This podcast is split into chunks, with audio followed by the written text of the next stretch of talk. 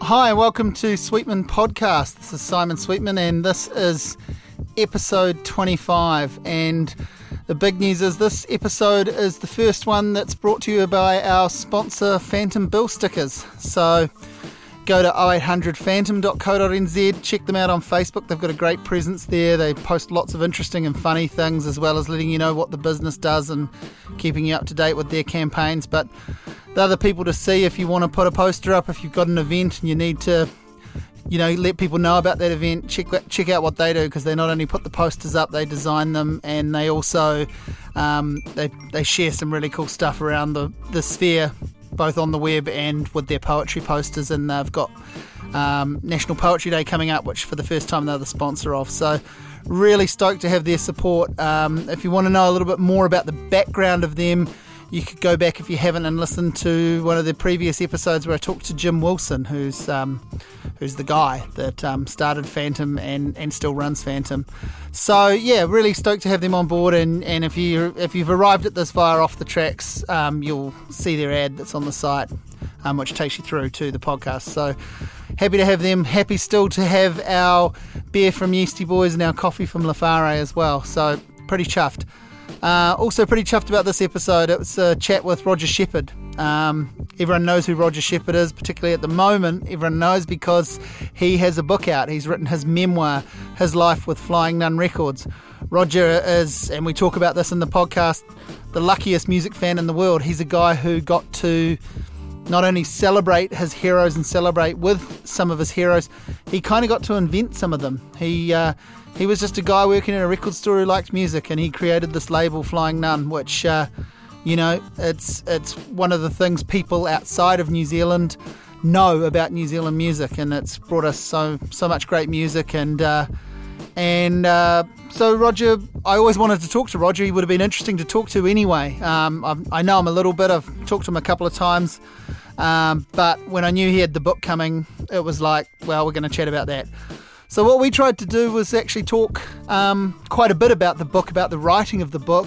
Um, I, have written a book too, so I had some, you know, idea about what it's like, and we sort of share. And it, of, but of course, it's different for everyone. So, we shared some stories about um, what happens when you write a book, how you feel about it, how nervous you are about looking at that first copy, uh, and and of course, we celebrated um, some of his stories and and some of the success stories of Flying Nun and I guess some of the weird little failures that just um, kept clinging on uh, because that was sort of very much the spirit of the of the label in many ways. I think it's a pretty good chat this one, and uh, I was really um, chuffed seems to be the word today I'm using, but I was really uh, pleased, stoked, chuffed to have Roger round to the house for a coffee and to have, have this pretty long chat with him. Uh, you'll hear some of your favourite, hopefully some of your favourite Flying Nun tracks in the background and uh, you'll hear me and Roger talking about his book, which is an amazing book. I've already chucked my review up on the site, and I'll will have linked to it in this podcast as well if you missed it. But it's a cracking read if you haven't um, got to it already. It's the New Zealand Music Book of 2016, quite easily. So this is me chatting with Roger Shepard. Like it'd be cool to start by talking about um, the writing of the book, mm-hmm. the the concept, the um, the process, the the heartache, the anxiety, um, and I so I guess the the place to start is um, when did you even remotely think it was going to be a story you were going to write? Ooh, I th- I think um, I've been oh well weirdly enough. um, I think I've been discussing with a friend the idea of doing a, um, you know, perhaps revisiting the flying undocumentary idea. Yeah, yeah. And he was keen on the he was keen on the on the concept of approaching it, sort of you know, it being about me and therefore about the label. Yeah. And as usual, you know, you're scratching around looking for sort of how you, how you're going to fund it. And someone came back with the observation that whatever we you know, if we were going to follow that approach, then the um, the central the, the main character I had to say, you know, me, uh, would have to be a really strong one to, to keep the whole thing together. We sort yeah. of long silence, and we thought, oh, well, that's that's a bit of a dead duck then. Yeah, yeah. Um, and then I kind of said, well, I guess I'll have to write the book then, Mm. to kind of produce this, you know, this Yeah, yeah. person somehow. Yeah. And so I forgot about the film, you know, the documentary idea completely, and started sort of um, um and ah about the, the idea of writing a a, book, um, a, a memoir. Mm. But I was still quite vague about it at that stage about what that actually involved. I guess a memoir seems like a a safer idea, and Yeah. you kind of you know it's based on your um, You're own- controlling it. You can take it where Yeah, you want it- to go. It's it's a s- it's a subjective, Mm. you know, recognised as a subjective genre. as you can opposed- leave out whole chapters, a- as you did. I mean, you said in Yeah. the intro, "There's th- th- this is not a definitive chronicling of every day in the life of Flying Mountain. This is a summary of key moments and yeah, you yeah. know, your and it's your take. Yeah, and I think um, I mean there was a period where I did sort of uh, I was tempted to go down the kind of the biography of the record label Yeah, sort of, uh, and I just I sort of realised I sort of worked through a lot of that early Flying Nun sort of, well I guess the the Clean and Meeting Chris and Doug and an even double. mm. Well, I, I sort of went a bit deeper, and I kind of realised that that stuff was important in, in in the book, in my book, but I couldn't write the whole book like that. yeah, yeah, But otherwise, it would become a 2,000 page uh, blow by blow account and probably be quite dull. So, how many years ago are we talking that you sort of thought, That's probably a couple of years ago I Yeah. started talking about it. yeah, And then um, HarperCollins expressed some interest, yeah, and I, I did that thing of signing a contract. yeah, uh, what was I thinking? and then, uh, s- you know, spent a lot of time sort of umming and ahhing about, you know, Yeah. doing bits of writing and not really. I've put myself in jail. How do I get out? Yeah, it's yeah, kind pretty of much. a little bit what it's like, isn't it? So, um, spent a lot of time staring at the windows, scratching around in the archive, messing Oh. that up again, and making notes that, you know, I couldn't really read afterwards or weren't in any coherent order or. Yeah, And just sort of, I guess, but I guess that whole time I was sort of thinking about it. And then, of course, the, the publisher wanted to know where, you know, how the book was going, and it was Mm. like, um, oh, well, I've got these snippets.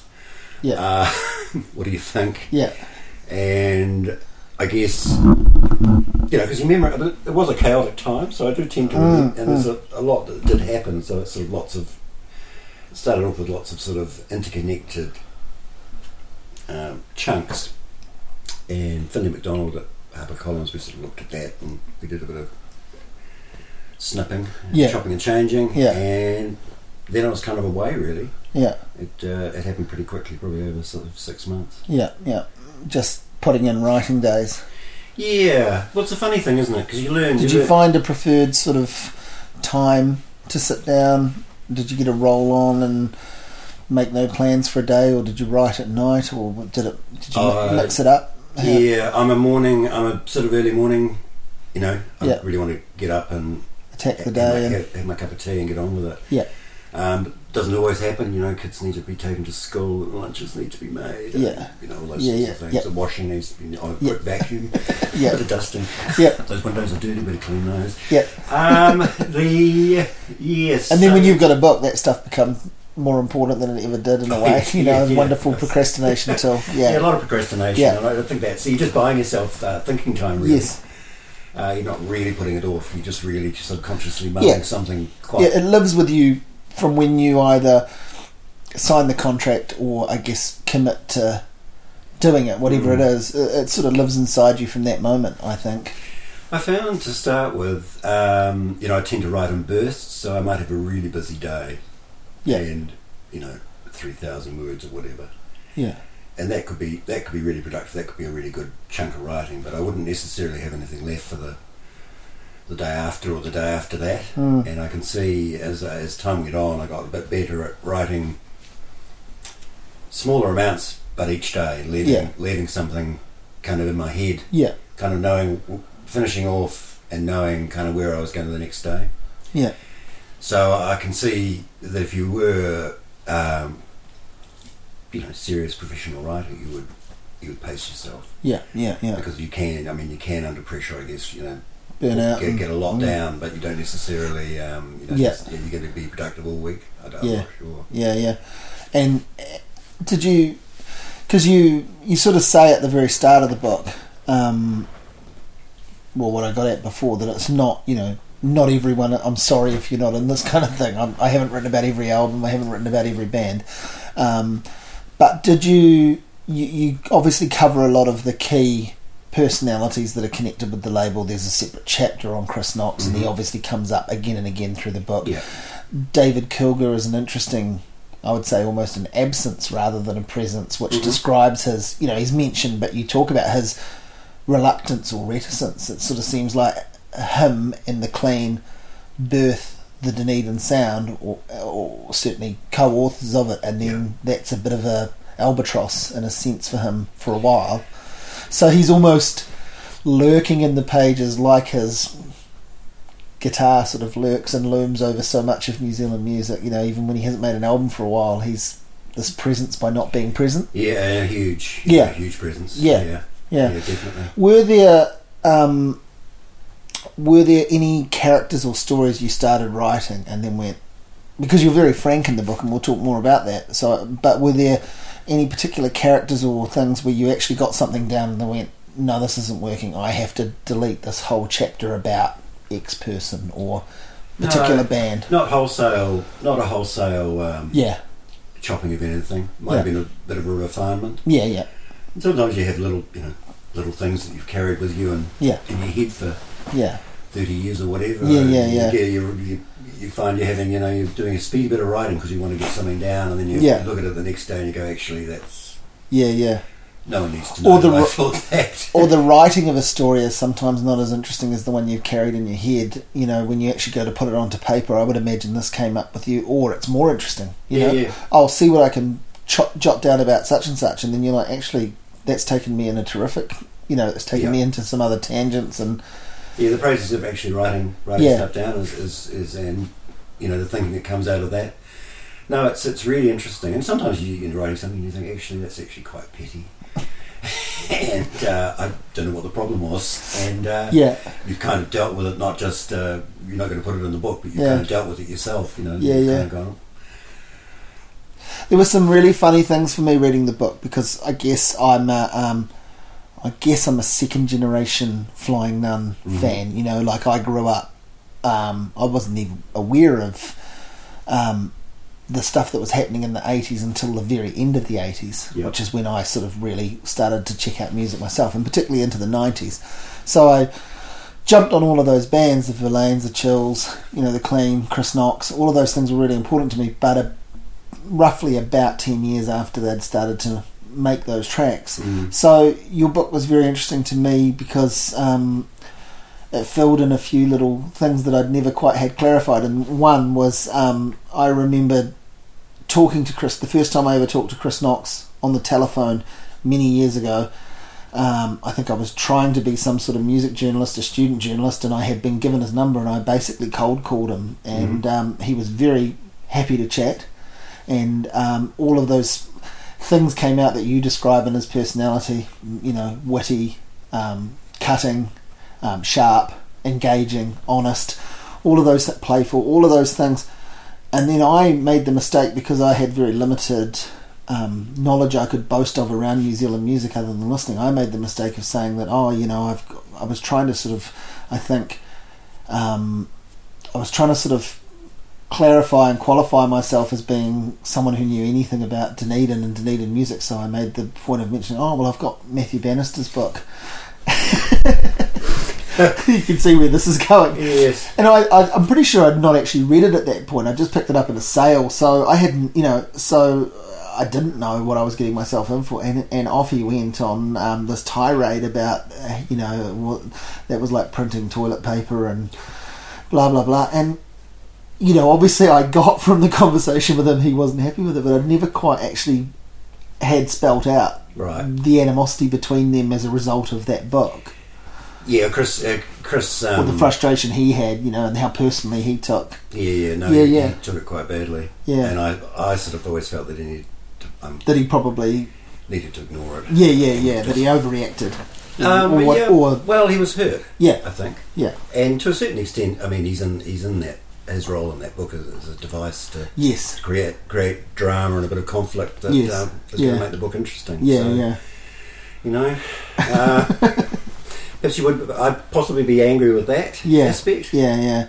But it was just, uh, you know, I had this uh, uh, sort of make. I'm probably making myself sound like the dullard I deserve to be, but I had a eureka moment when I read your words about it, which which is simple and quick. But your words about it, you know. Um, I- it was like the penny finally dropped from me. I was like, ah, that's why he reacted like that.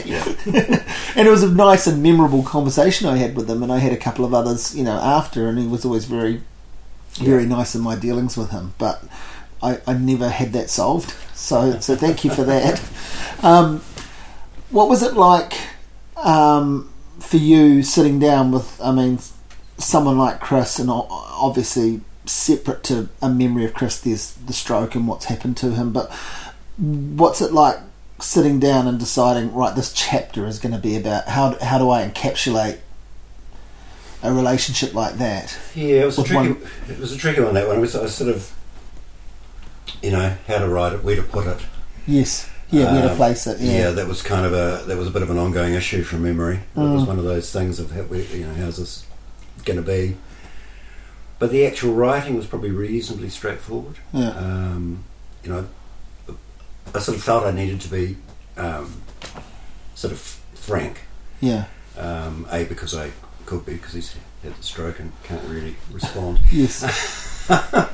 Shane Carter and I have this, you know, it's like now's the time. Yeah. But no, no, No.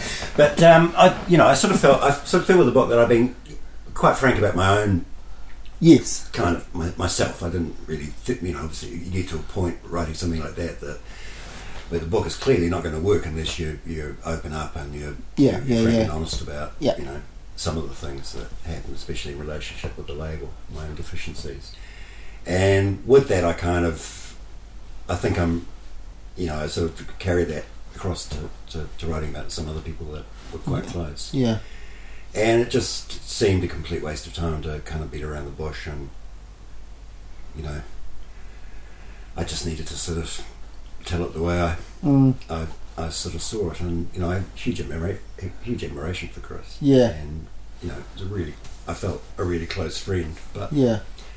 you know there were times when it could be irritating Well, I like that you said that because I, I and I'm sure other people feel this way, but you know, there was a time in my life where he was probably the musician I, s- I saw perform the most. He regularly visited and played these gig, memorable gigs at Bodega, the old Bodega, and some of them were like witnessing a car crash, and some of them were like seeing the greatest, and some of them were bits of both. And you know, maybe if he'd had I don't know, a bit too much to drink or whatever. One night he just got in such a state that he was amusing only to himself, and um, he was really quite, you know, this belligerence came out that you thought well, this is tantamount to career suicide, but you could argue that, you know, you know, standing on stage in Jandals as a one man band was his own living form of career suicide that he was comfortable do you know what I mean? Like that he Yeah. was comfortable with. Like he yeah he wasn't going to endanger where he was at. So I, I always found, you know,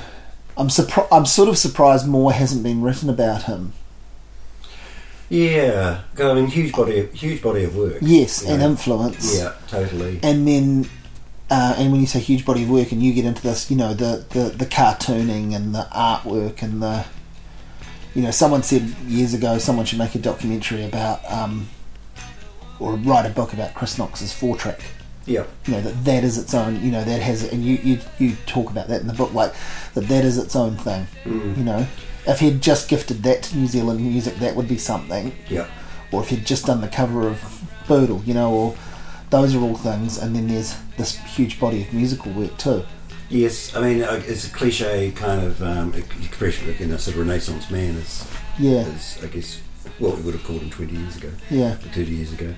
But you know, being able to do just being smart enough and kind of creative enough to be able to sort of dabble in all sorts of things and, and make a success of them. yeah to eke out this living eventually Mm. through But also, kind of knew his own limitations was, and, and because of that, I Yes. think quite, uh, quite knowing about the power of um, collaboration. Mm, you know, mm. working with working with people. Yeah. Knew that he knew a band. Took him quite a long time before he was comfortable yeah recording and performing solo. yeah And yeah, and then got back to you know having a band at the end. And I, yeah, just just talented, creative, and just willing to let it all sort of you know let it all out. Yeah. And um, I guess yeah, it's sort of interesting. I mean, it's sort of it's a big chunk of cultural sort of history, really. You know, and there's interest in comics, Mm. popular music, Film. film, and it's not the highbrow stuff that he was interested in. He hated Yeah, that, B you know. grade sci fi, Yeah, it was- schlock, Yeah. horror. So he kind of he, did, he hated the kind of the academically intellectual Yeah. kind of view of the world. You know, Yeah. dropped like all of us dropped out of university and, and kind of shunned that and sort of saw that as a, as a nonsense. I guess the cartooning, in a way, identifies you, it still does with people, identifies them with some sort of artistic underground Mm. over, you know, uh, and there's obviously there's some extraordinary artwork that goes into this, but it still sort of positions people away from the galleries, away from the yeah, pretentiousness of that haunts a lot of art for s- you know for certain audiences and people. I mean it's interesting because the uh, the art he's been doing recently is basically painting with his Switched hands, switched right? Yeah. hands. Yeah, which Yeah. I can't imagine how you do that. No, And you know, some of it is kind of that kind of grungy, funny characters. Yeah. You know, quite yeah, B grade kind of. You yeah, know, where you don't quite. Is that a joke at the end? I'm Yeah. Not quite sure. yeah, And then other, other other stuff that he's doing are these uh, quite amazing paintings of you know friends, and you, you look at them and you know that's yeah. there's interpretation. There's fantastic. You know, they're fantastic portraits. The personality comes out in the Mm, totally. yeah, and there's, yeah. a, there's a view and an interaction between the per- person Yeah. who painted and Chris, and you think, Yeah. wow, what's yeah. where does this come from? Yeah. How does this? So there's a you know he's got quite a lot. Well, it's a huge range, Yeah, yeah, and um, but yeah, he just willing to dabble. You know, never wanting to get into anything too Mm. deep. I think, which is good. we, I mean, you and I, we've we've met a couple of times and had a couple of conversations, but you know, I, f- I obviously felt I got to know you a lot more through reading the book, Mhm. and and I think um, one of the things I probably, and I'm sure I'm not alone in this, I certainly thought this beforehand, but it comes out on most of the pages of the book is that your story and as much as it mingles with Flying Nun and, and I think you you know you balance that pretty well in that we get some insight into how you grew up but you realise that actually you as a person you know the details of your life need to be the ones that align you with Flying Nun and with music Mm. rather than knowing every little thing about your parents and your Yeah. We don't. You don't want to know about you know the grand, the great grand. Yeah, all those biographies that start with, you know, my, my dad's father first docked, and, and people skip those pages now, don't Oh, Yes, they? You know, the yeah, first 12 to 20 pages, people. Yeah, if you're lucky, 12. Yeah, yeah, yeah, and yeah, exactly. Um, but your story has always sort of seemed to me, and, and the, the book brought this back, that in a way, and, I- and I'm, I'm not meaning to sort of trivialise this because I, I, I guess there was a, a madness and a lot of ang- anxiety and luck and things, but y- your story seems like the luckiest music fan in New Zealand, Mm. Oh yes, definitely. if not the world. You know, Yeah. Oh yes, no, definitely lucky. you meet your heroes, you helped invent a lot of them, hmm you reinvented some of them, you contextualized them, um, you got to the music that you liked, you got to hear it and got to put it out into the world and were connected to it. And, uh, you know, you were sort of, you've always sort of, you talked about, you know, m- yourself as a music fan. That's what you Mm. bring to it. You know, you, you ended up a label owner, but that Yeah. wasn't the plan going in. No, not at all. No, definitely a fan. I mean, I don't really, you know, I kind of recognised quite early on that I don't really have the patience. It's probably, it's probably not, it's probably like not the lack of talent. It's the lack of patience to Yeah. find out that I've got if I've got any talent. Yeah, yeah. not gonna not gonna do the ten thousand hours. No, no, no, no, certainly not. And um, you know, and I see people that are just instantly, you know, at that time in the late seventies, where everyone Yeah. was picking up instruments. I could see people picking up instruments and actually being immediately quite good at it. Yeah, yeah, or you know sufficiently good to be able to form a band and thinking you know I actually can't do that I can't actually even tune the guitar And it was- um, it was punk that allowed that, right? Too that that Yeah. that you could have something to say even if you weren't instantly good. That that actually might be what's interesting about it, or that but that gave people the eye, the the confidence or whatever or whatever sign off it was to have a go. And if they were great straight away, that was some Yeah, sort of it was- bonus too. Yeah, I mean, all those people that picked up instruments and decided they, you know, that it was possible to be in a band, and for their audience, no matter how small, to actually allow them to kind of grow up in public, Mm. develop, because you know, it's when you, it's when you learn the most is playing in front of an audience Mm. and not so much in the practice room. And it was sort of the same with the label, you know. That Yeah. It was like, do it yourself. This is possible. Yes, that whole thing of, um, you know, record Yeah, punk, do it yourself, Yeah. and then kind of record companies and distribution sort of setups and Mm. networks developing to Mm. kind of Mm. distribute that music. And I guess I was kind of conscious of all that, kind of conscious that there were kind of regional music scenes developing, and you know that the, the Devo and Perubu were from some godforsaken place that wasn't New York, Akron, Ohio, and Cleveland and whatnot, and that, you know there's postcard records in Glasgow, and there was there was this thing happening in Manchester. So, so we were sort of kind of this regional, you know, it's this sort of regional view of the music that was happening in Christchurch and then in Dunedin as well. So, so knowingly regional, but also connect, knowing that there was this kind of international Mm. aspect to it, that there was something linking us. And I guess that is something that we tapped into as we kind of started to look a bit more overseas later on. yeah, But yeah, it was that definite, you know, punk, post-punk, high attitude to making music. It had to, it had to kind of change because, rip it up and start again. yeah, yeah, yeah, and because things were bad. I mean, things were the music had kind of become elitist. It was, um, you know, the progressive rock. I mean, it was all about how well you could play, and it sort of became quite inaccessible for. Well, how do you play it? How do you go along and watch it? And the sort of absurdity of stadium rock had kicked way into you know you Yeah. take a band like the Eagles, Yeah. you know they they did actually come from sort of humble and and and overtly musical, you know a backing band. Uh, I mean, I've never really been a fan, but those first couple of albums, you Mm. can see that they're quite a rustic, talented combo. That was all irrelevant. They were just giant, you know, Yeah, yeah, this- movie movie stars of music. yeah, yeah, totally. Yeah. So The- there's that thing going on. the grand too. the grand Yeah. scale of Yeah. it. Um, you know, if you're a band, how do you get signed to a record? I mean, in New Zealand, there was there were no record companies weren't really signing local bands. Yeah. Uh, the kind of the music scene was sort of generally covers bands. You know, Yeah. big big suburban bands Mm. like playing overseas Mm. hits. So it was sort of a terrible time, and something you know, it was a slow burner. Something Yeah. was going to happen, Yeah. and it did happen, Yeah. and um, it didn't sort of blow away the rest of the world. It d- It didn't blow away everything instantly. It was kind of a grad, you know, persistent tidal wave, Mm, really. mm.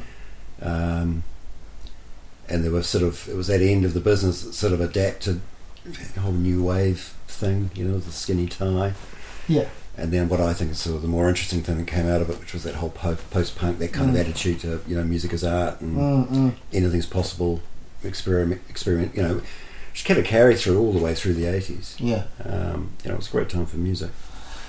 The um, the other thing that's sort of um, leveled at you that I think is uh, the other great compliment beyond um, you know being a music fan that got to en- enable all of these things and, and live this sort of dream is that people always talk about that you had or have great ears. Mm-hmm. and so I wanted to know about that. Given that, like last year, you, you you sort of laughed at me for walking out of a Mogwai show because you've heard them louder, and I couldn't take how loud that was. So I wanted to know.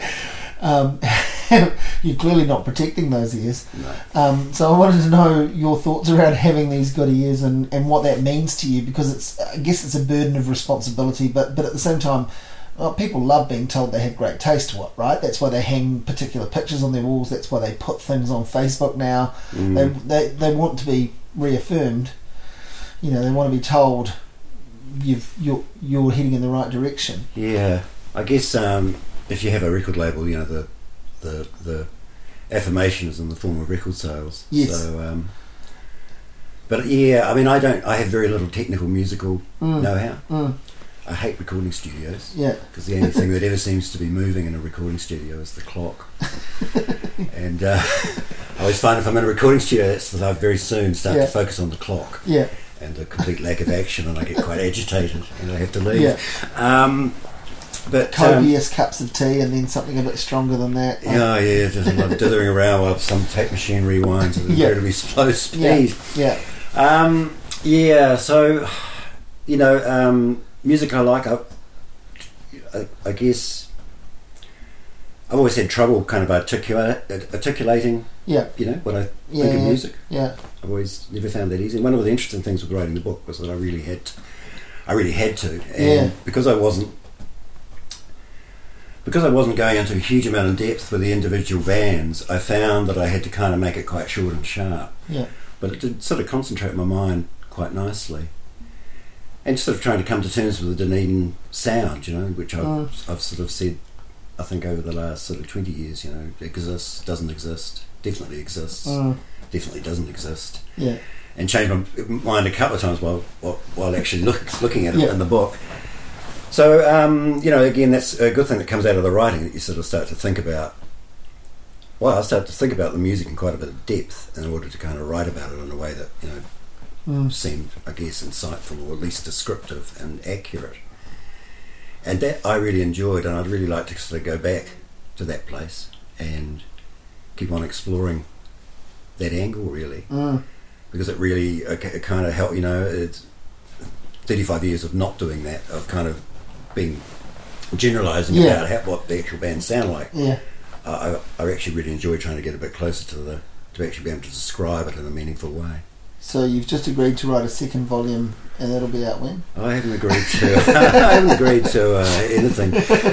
Um, yeah, but I can see how you could get. You know, I can see how you can get into this uh, Mm. writing thing and uh, not be not be able to get out.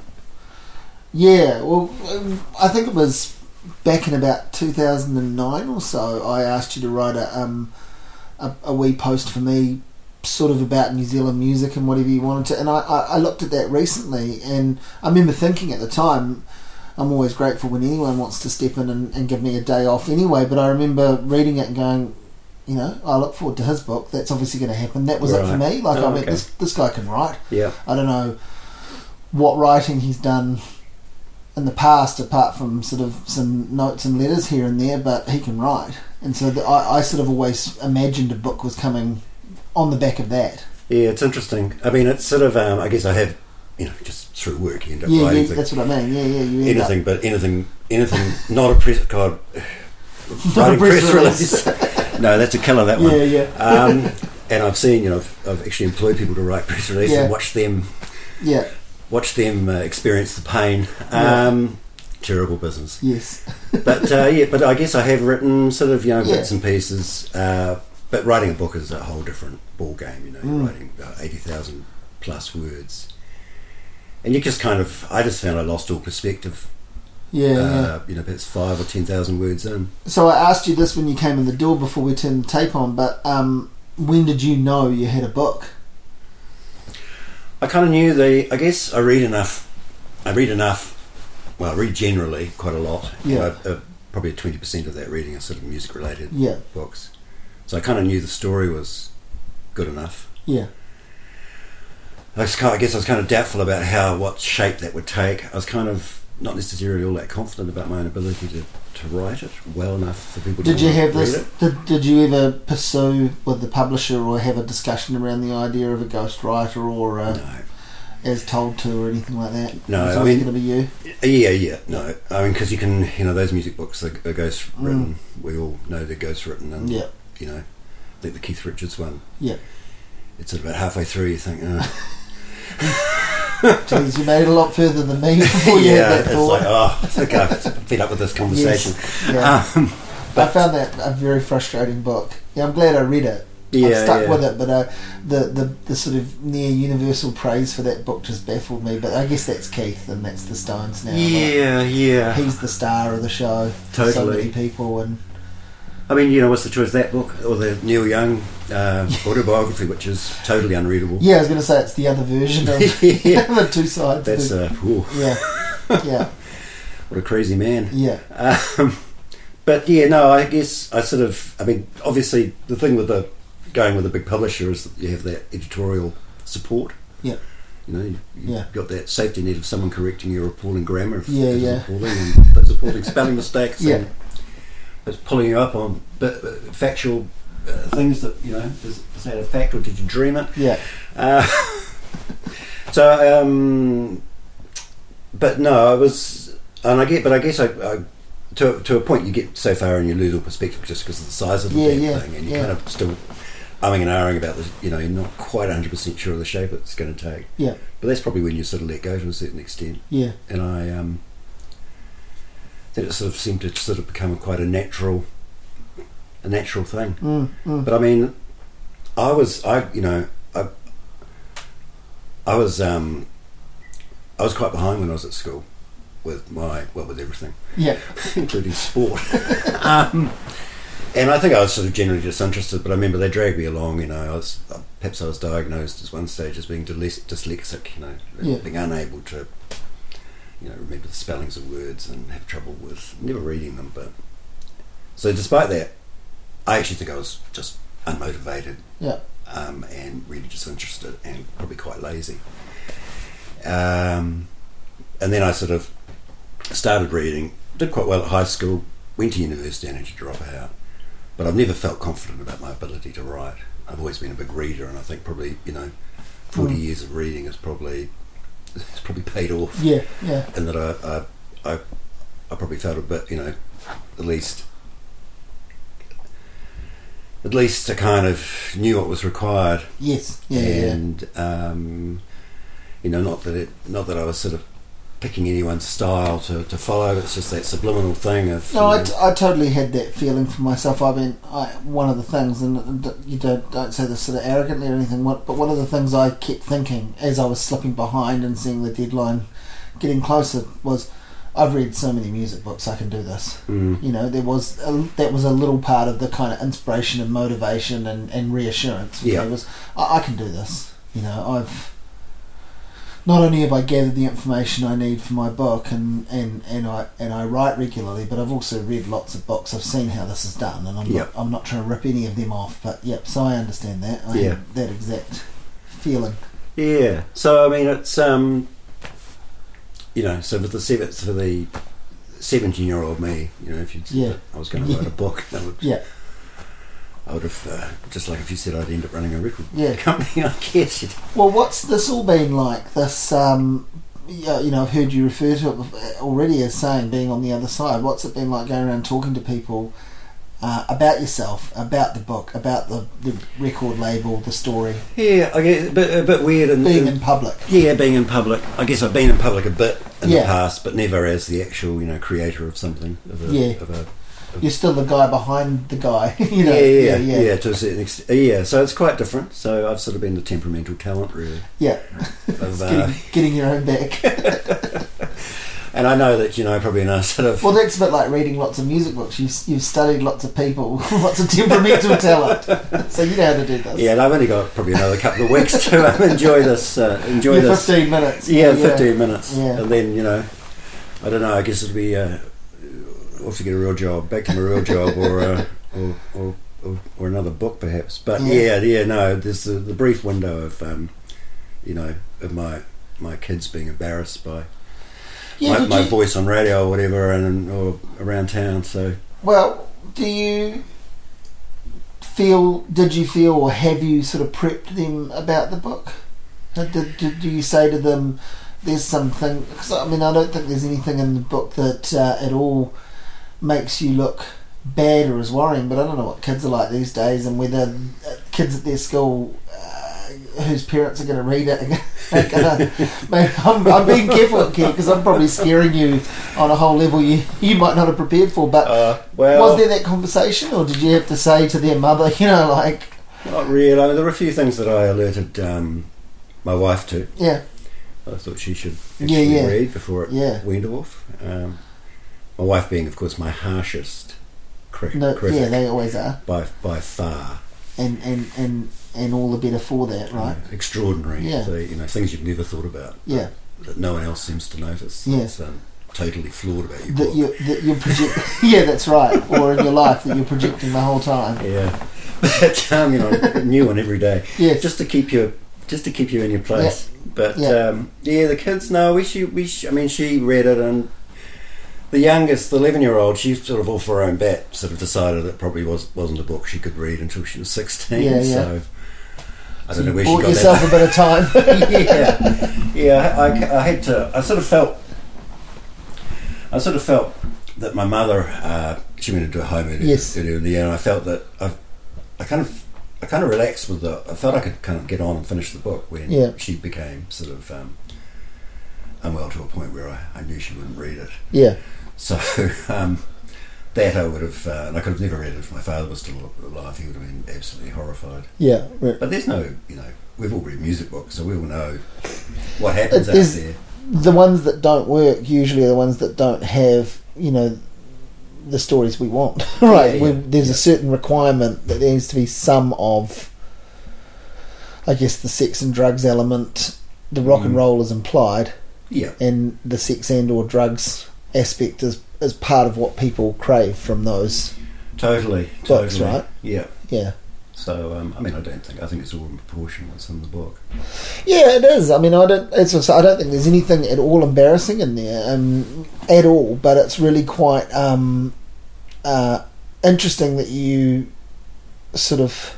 I mean, it's a, it's quite an understated book in a lot of ways. And um, which which um, I'm guessing seems largely in keeping with your sort of personality. Mm-hmm. Um, so there are the, these there are these very sort of frank omissions though of you know I was I wasn't really paying attention because I was off doing so- anything else or I was Mm. off doing something else or I'd had too much that day so I don't remember you know so there are those sorts of things in there which I think um, I guess strengthen the story because they give us the little insights into your biography without giving us your full biography. Yes. Well, the full biography would be you know, actually quite boring, I think. Uh, Well, it is for just about everyone, isn't it? That's the thing. Like, um, you know, there there aren't that many really interesting people. It's the experiences they have and what they end up getting Mm. into, and that's what they, you know, a good m- by um, a good memoirist Yeah, I think pulls that out. I think I sort of became conscious that I needed to be reasonably sort of frank and honest about Yeah, about everything. Um, that kind of influenced the way that the record label developed, and that you know that it simply wasn't going to work without without you know, that, Mm. that's all. That all makes helps helps people- help, helps the reader make sense of, of Yeah, me I- and, the, and the record company. I was amazed to hear like sort of how many copies of Birdle sold and things like that, because there's been a wonderful sort of folklore that's been built up, which is which is, you know, I think mm, a lot of it's honest and and so forth. But then there's probably been a little bit of sort of poetic license from retellers of the tale because Mm. you know, a flying nun couldn't have lasted for as long as it did if it was a total and utter bomb, right? Mm. Like, it, it, it, you know, the the little engine that could sto- s you know, story works, but um, it, there needed to be some sales. You Yeah, sort of, when totally. I first heard about Flying Nun, I was sort of like, how well, how does it still exist then? If no one, you know, if this this music's not can't be a complete secret, you know, we're arriving at it. There's already been an audience that's experienced it. They must have purchased it, and it turns out they did. yeah, yeah. The clean, I mean, kickstarted it totally. Yeah, And so f- for me, as a fan starting the label, you know, it, we, c- we could have achieved that sort of that initial goal of just you know recording, say, Bill Doreen, uh, Yeah. you know, some the Pin Group and selling Yeah. those three or five hundred copies, yeah, probably around Christchurch or yeah, yeah, eventually a bit further afield. But with the clean, I mean, it's to those sales, you know. It's we were, I was the lucky fan because Yeah. the sales just um, meant that there was. Doesn't mean there was a whole lot of profit, you know. Selling Yeah, an yeah. EP doesn't. Yeah, yeah, yeah, necessarily that's mean there's right. Much profit margin, but all of a sudden there's all this money sloshing around that you know it's, there was cash flow. and it's getting the brand out there. Yep. You know, it's but there's an awareness around this is a new. And this crazy naive confidence you have. Like, oh, I've done this once, Yeah, and there's all these other good bands. Um, I mean, it's because I, I don't have a, an original copy of that, but I, I, I always used to look at the one that was at Real Groovy in Auckland that had about a hundred, hundred and fifty dollar price Right. ticket on it, and you know that was a beacon, just going. This thing's obviously important before I actually knew the music on it, Yeah. and then you hear the music on it, and like, well, to my ears today, I'm like, mm, that's still one of the great EPs in terms of what an EP, you know, it's like a business card yeah, yeah, into both that, that band's world and Flying Nun's world. yeah. No, it's a great, re- great sounding record. Yeah, I mean, Doug and Chris did a really, you know, yeah, that's the, that, and that's the record that you know, that essentially I, I built my relationship with Chris and Doug Hood yeah, on. You know, that Yeah. was the connection was the clean. yeah, their friends from The Enemy and Toy Love from Dunedin earlier on. yeah, and you know without their involvement you know I, I, I I'm not sure how how the, the whole thing was developed yeah. So Doug's a really important figure. I mean, he comes up in the book a lot. he's crucial Yeah, yeah yeah. it's just one of those yeah it's Again, probably a little bit um, underwritten, under celebrated in the scheme of things. not- yeah well people could- yeah I guess if you're talking about Chris and Doug Yeah, um, you know the, the, because um, Chris is the natural mm, extrovert showman mm, I guess he, he sort of swallowed up the, uh, the- Yeah. the attention really yeah, But I mean, Doug was, you know, he was, he was never the enemy or Toy Love's manager, but he was kind of the fix, you know, he was Yeah. the sound man Yeah. and fixer, I guess you call him. Yeah, the guy yeah. that just sorted stuff out. made sure the gig went on and made Yeah. sure they got out of town with Yeah. everything afterwards. And Yeah, all those practical, early on with Flying On, all those practical things, if there needed to be a tour organised to raise some money for someone to get overseas or Yeah. some money to be raised to, to make a recording, yeah, he was the nuts and bolts guy that just got it done. yeah. So he's, you know, quite rare in that he had the sort of practical Mm. ability to do stuff where all the rest of us were Yeah. kind of, well, you know, I was just finding out how to do it really. Yeah.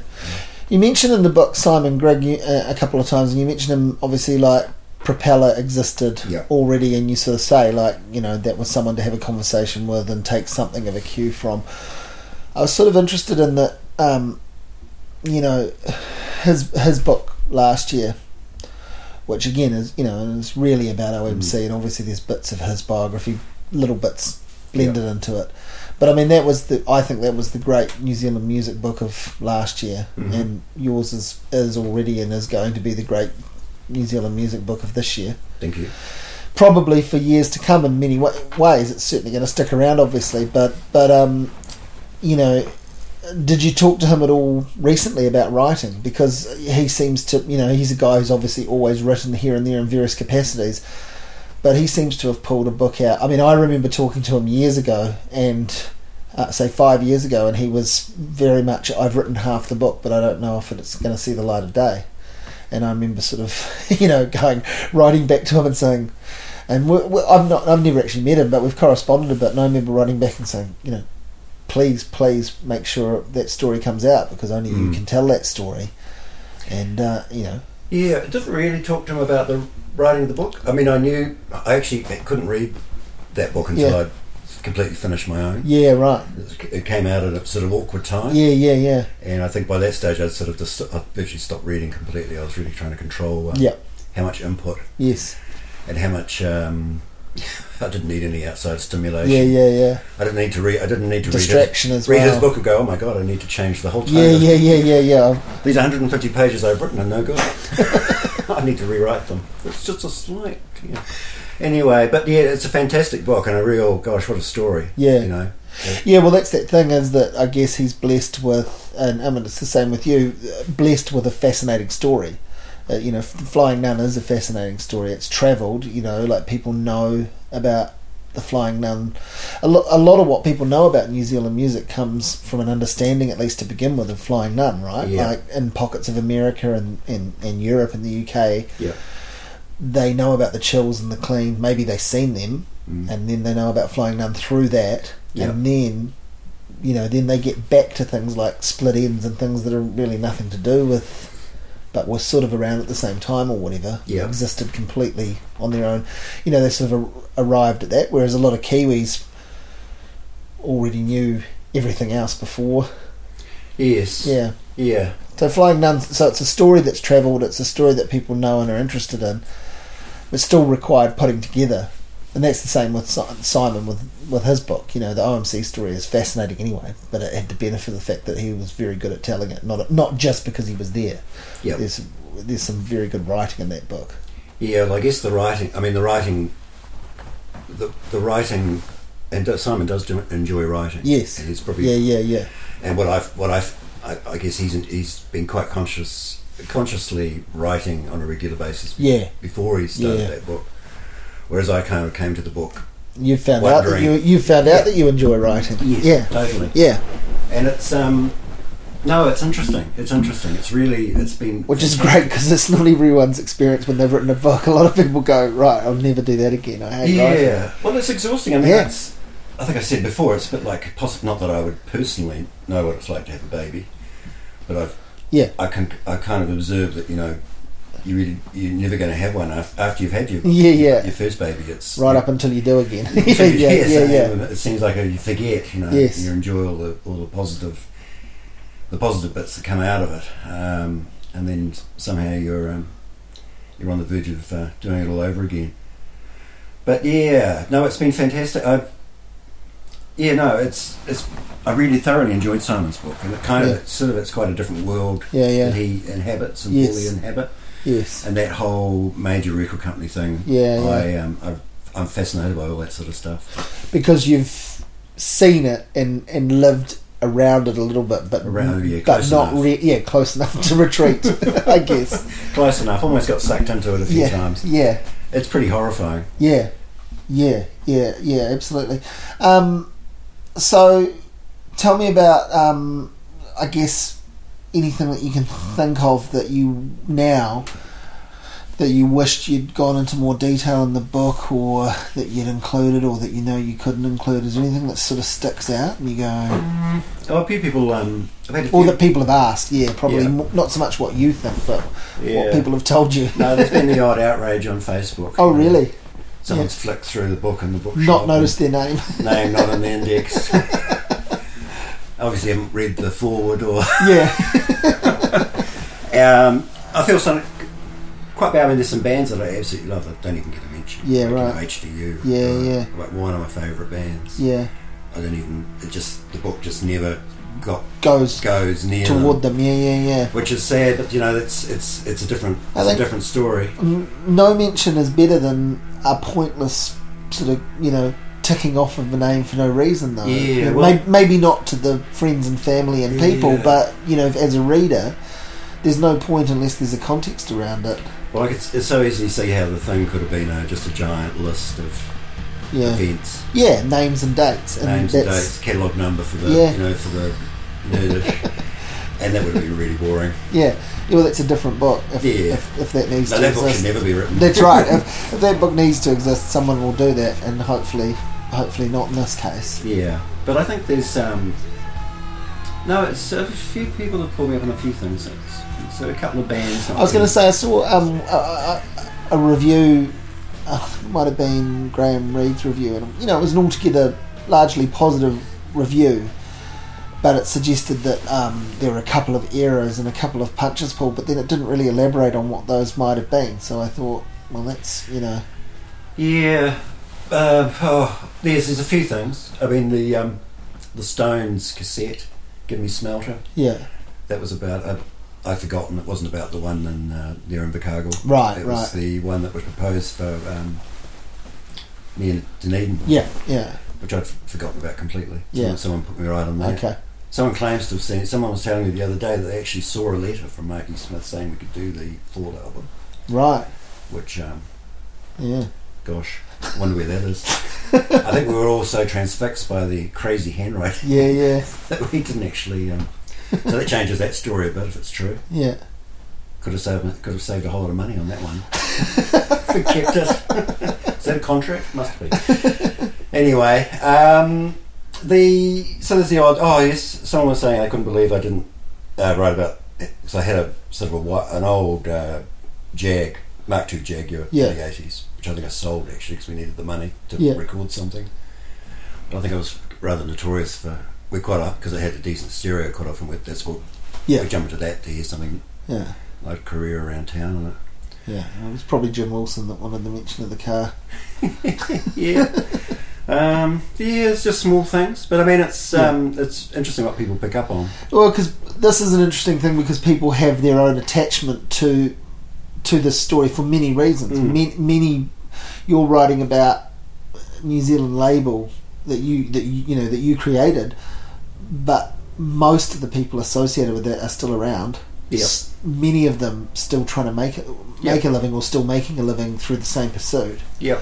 So you know, and and and so many of us, being a small country, connected to it not just because of our listening to the music, but because we know these people as well, Mm. or or just in that great music fan way, we feel we know them. You know, we think we know them because of their Yes. music. We think their music is the song of our life, and, Yeah. and it is. You know, And it's weirdly amplified because of the size of Yeah. well, the lack of size of New Zealand Yes, and the that's right. size of the music, the Yeah. extended music community. yeah, So yeah, it's, all, it's a hothouse of um, which is sort of how those scenes developed in the first place. Well, I wanted to um, pick up on you, you talked about one of Chris Knox's sort of, I guess, strengths was knowing his limitations, and I, or that he was aware of them, and I sort of think like um, that's true of most of the people you write about in that book, mu- the musicians. I think you know, Martin Phillips to me doesn't strike me as a great um, performer. Uh, watch, uh, thinking of the Chill show earlier this year was extraordinary because they Mm. just uh, a a good version of that band lined up most of their very best songs and nailed them. And Yeah. so, like, but he, you know, he's not. And I mean, I know he has, you know, health issues and stuff as well. But, but he strikes me as someone who's not this gifted performer, but he's a great tunesmith. So that's his strength, and Yep. so he doesn't try to sell this version of him that he is not. No, I think you get. Uh, I think everyone's sort of. It's like I think because of the s- size of New Zealand, you know, you can't. It's like you can't pull a, a fast one. You can't pretend Yeah. to be. It's quite Something hard. you're not. Yeah, you No, get you it's get quite found out quicker. and caught on it. Yeah, yeah, yeah. Whereas perhaps I don't know, different cultures. You know, perhaps in America, people are more accepting of you being someone quite a bit different. of a fraud. you can get away with it for a while. Yeah, a bit- well, that's true. We we you know we really kind of come down hard on an idea. I mean, I I know I do. and I'm sure other people d- do. We come down hard on an idea that something's not authentic. Mm, authentic You know? being the key, the Yeah. key word. Yeah, and you know you know it you know it when you see it and um, you know if, if, if it was never an important part of what I saw in a, a band going to see a band it wasn't the excitement it was the, uh, it was the music itself not yeah, someone putting on a show that was merely a distraction to me and I guess that's something that came out of the you know again out of the punk thing yeah. that it was about the music not the not Well, the that- show Well, the show can be wonderful as well. Like Yep. distraction can be wonderful, Mm. but it, it, again, that's knowing limitations, and sometimes that all of that pageantry is because you don't have yeah great tunes or great, you know, something. yeah you don't have that X factor, so you develop a, an engaging and uh, or over the top performance style, and that actually gathers fans and works. yeah There's- Uh, you know, and I don't have a problem with that sometimes, but most be fine. mo- mostly I'm looking for you know myself. Mostly I'm looking for tunes, mm, you know, one way or another. They don't they don't have to be pop tunes you hear on the radio, but I'm looking for some sort of. Uh, you know, uh, in music, I want something to hang on to. yeah yeah You totally know, so it can be free improvised music. Absolutely, it doesn't have to have a structure. And some of that is incredibly rewarding, and, Yep. and it lives in your head for days afterwards. But sometimes it just drifts off, and you don't. You got you walk away from the gig with nothing to hang on to. No, no, totally. No, the song was important, and I, I guess that was a, str- a strength. I think of a lot of the, well, a huge number of the band, the bulk, Yeah. the bulk of the bands that we worked with, and it was taken very seriously in Dunedin, um, late seventies, early eighties. You know, all those guys, all Yeah. those people that were in those bands it was always about the song. And you sort of, actually, it was interesting because seeing the Verlaines, you knew this at the outskirts. Yeah, yeah, yeah, yeah. Seeing how complicated those songs were. I was And- blown away by that gig. Yeah, it was because I fantastic. in a, in, a, in a way that I'm, I don't want to say I wasn't expecting to be, but I Mhm. just thought following the Chills, who uh, were you know are just you know at their worst incredibly competent Mm. and and just so good song wise. I just thought, well, I've never because I'd never seen the Verlaines, so I was very excited to to to s- I'd seen Graham play solo, and I thought. um you know, I wonder what this will be like. Probably won't be a patch on the night before, and obviously it's apples oranges. But there was such a an energy about the performance, and then yeah, those songs were great and very weird and tricky and quirky, Yeah, and yet they come across. It was great watching all these people sort of relive their university days too. Like vicariously, I was kind of you know watching the dancing on the side of the stage and just going, "That's magic!" Like those. That's like if I, you know, I, as I say, I'm that second wave. That would be Mhm. like me at a Garageland reunion or a Yeah. you know Fur Patrol or um, you know Superette. Those Yeah. sorts of bands were my university era yeah. things that I felt like I discovered. No, that was a fantastic show. And Yeah. Again, it was what re- reminded me about was how complicated those songs. You know how well, Yeah. complicated, but how how involved. the- Yeah, yeah, the- yeah. How the thought- written they are. Yeah, how much thinking's gone into those. Yeah, yeah, yeah. and so how, how That Graham, hard they that look Graham to play. is Graham isn't uh, there's a difference, I guess, that Graham's a composer maybe as opposed to a songwriter. He's writing, you know, he's approaching it like a Mm. composer perhaps. I guess it's, it's definitely a different. But all the, uh, a lot of those Dunedin bands were quite. Com- I mean, the Chills, you know, Yeah, I mean, they wrote Martin wrote very some songs very simple, others quite involved. yeah. Pink Frost, you know, magical song, just so totally different to anything Yeah, else yeah. that's ever been. Weird structure Yeah, to, yeah. to a lot of these songs. And same with The Clean, you know. Tony the- Ho, does that have a song Yeah. structure? You know, Yeah. it's, it's pretty basic. that's it. But um, you know, quite a variety. Again, the Chills, Clean, quite a variety of material. Yeah. I guess with the Clean, you've got three people contributing, but. Um, So, what happens when you get sick of the label and walk away? How does that? How does that happen? What what makes you go? What ultimately makes you go? Can't do this anymore. Or what price is put at you? Or you know what what's the thing that makes you go? um, I need to grow up, or I need to grow apart from this. Yeah, well, I left. Um, I left Flying Nun. Oh, was it towards the end of the nineties, nineteen nineties? Yeah, I mean, there were a lot of um, ownership changes going on. Yeah. Mushroom Records were sort of in the process of selling their remaining shares to. to Warner's. Uh, what was it? well, no, it was News Corp, Right. and you know, it was all the the whole so the whole structure, the whole setup. Yeah. Um, the director that I was quite close to, co-owner of Mushroom, Gary Ashley, Yeah. Mm-hmm. had gone. Yeah. Mm. So it was all lots of people were going. So it was the time to get out, really. And we were, we just found out we were going to be parents. It just seemed the right time.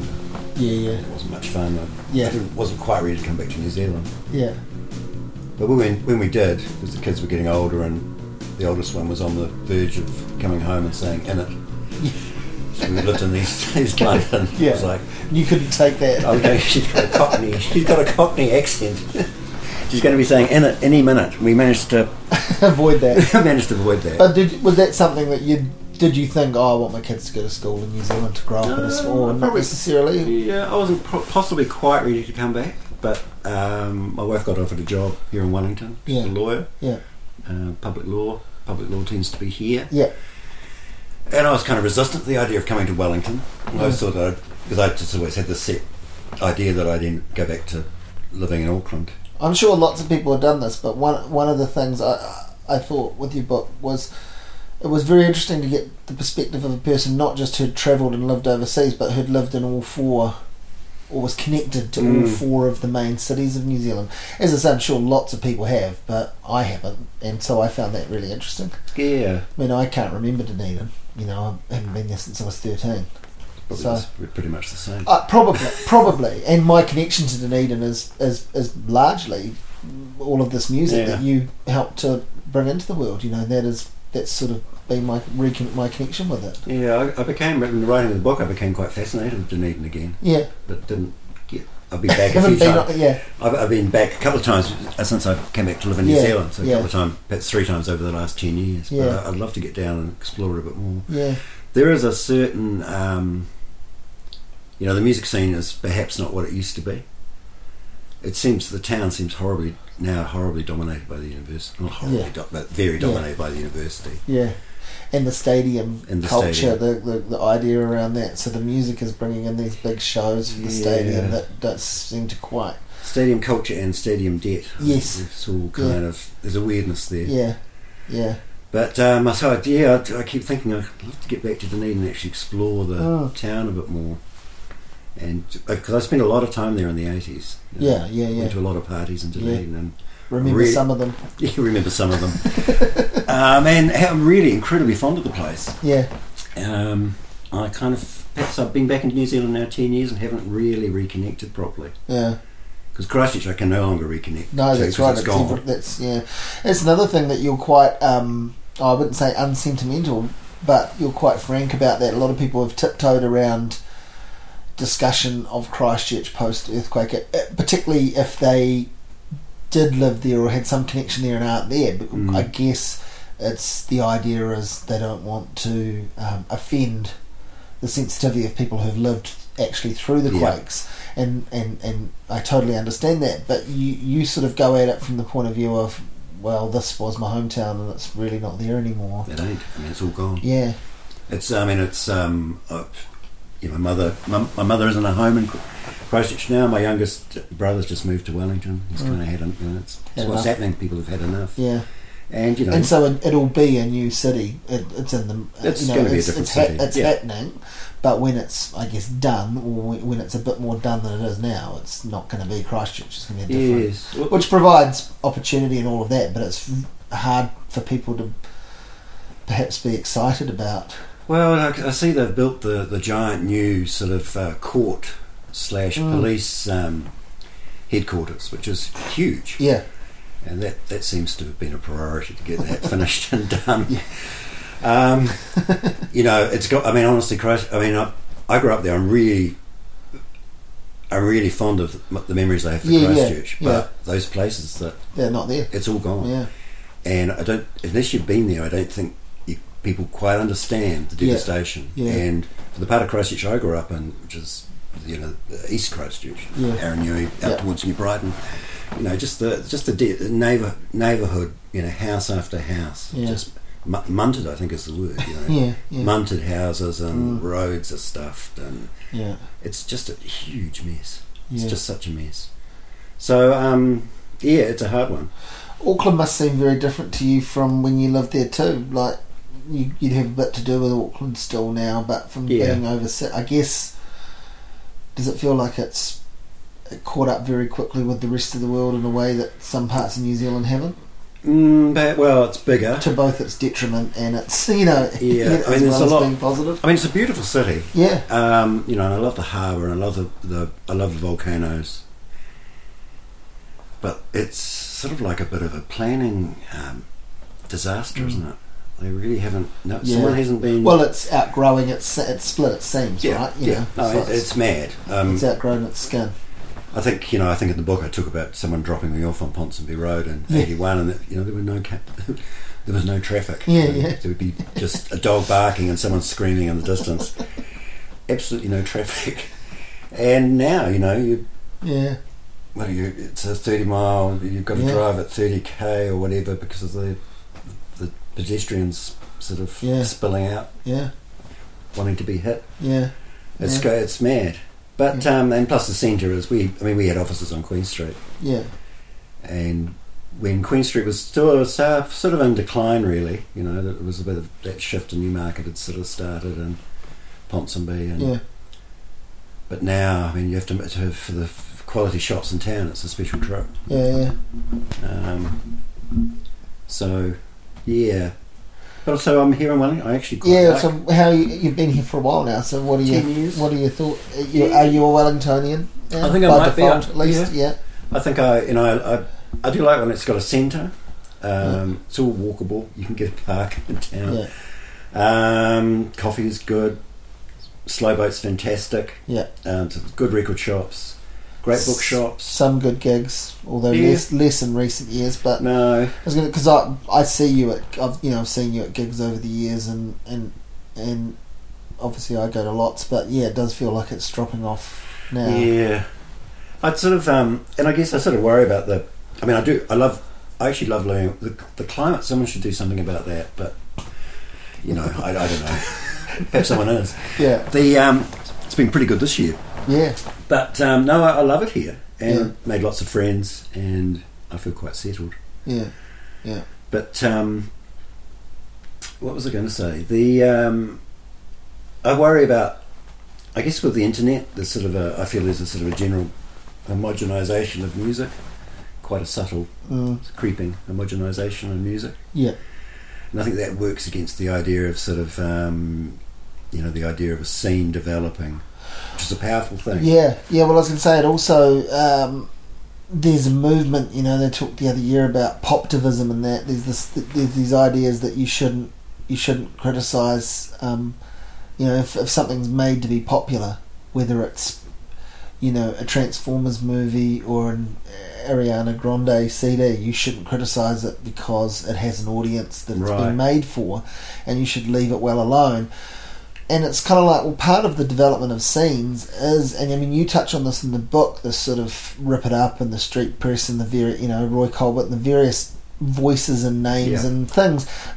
That was a big well, it was a part of the making of Flying Nun was having champions and even having people that criticised some of the records and that. That's part of the development of a scene, right? Is Yeah. having You're pushing cultural against- voices that you're pushing against Yeah. and having making friends you know having people champion you and I, th- I think we're losing that hugely not just not just because of the way um, news you know new, journalism is eroding it isn't just that It- it's, that's scary. that's scary in Mm. itself but it's the the voice of the internet is so strong that that there's now a fan for absolutely everything and those fan voices are so loud that they're drowning out any thing that's viewed as any kind of dissent Yeah, I mean, because I, cause I think of it, the, the thing with the scene developing, it is you are as much as anything kicking against something, pushing Yeah. against something, and Yeah. for us, it was you know it was kind of big business in the form of major record companies Yeah. and kind of what they represented. Yeah, Even and the though sh- and the, the the covers era of show bands still Yeah. and all of that. Yeah, all that stuff. So we were light entertainment. Yeah, people with people with flares, you Yeah. know, long hair, Yeah, all those. Um, you know, any,